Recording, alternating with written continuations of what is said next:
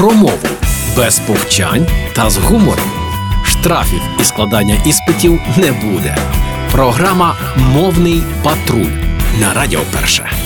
Вітаю у мовному патрулі на Радіо Перше. Мене звати Лілія Криницька, і сьогодні поговоримо про те, як же українською сказати опечатка, тобто як назвати друковані помилки у текстах нашою мовою. Хочете цікаві відповідники до цього росіянізму? Ми періодично помиляємося не тільки в усному мовленні, але й можемо припускатися помилок у текстах чи у повідомленнях, які пишемо у соцмережах. Якщо це неформальне спілкування, то великої біди нема. Але якщо пишемо щось офіційне, важливе, помилка кине на нас тінь. А як же назвати цей письмовий огріх? Чимало хто скаже, що це опечатка. От печатали, печатали і опечаталися. Стоп! Ми не печатаємо, тому й опечатка це неправильно, це калька і суржик. А ми, як відомо, проти такого блюзнірства. Тож шукаймо українських відповідників. Свого часу доктор філологічних наук Олександр Пономарів писав, як перекласти українською мовою слово опечатка.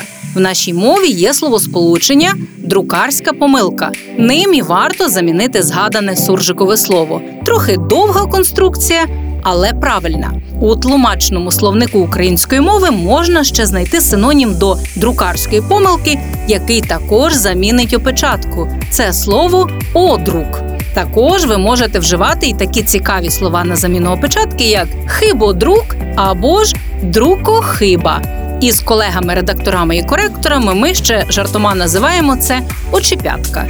Це наш такий професійний жартівливий новотвір. Але у формальній розмові я зазвичай кажу таки одрук або одруківка. Це прямо означає друкований огріх, тобто є точним означенням випадкової помилки на письмі. Звісно, усі ми час від часу помиляємося, навіть випадково. Це життя, але я бажаю, щоб ті помилки були незначними і не мали фатального впливу на вас. Бережіть себе і пильнуйте свою мову. А ми з вами почуємося щобудня у цій же порі на Радіо Перше у мовному патрулі. Програма Мовний патруль на Радіо Перше.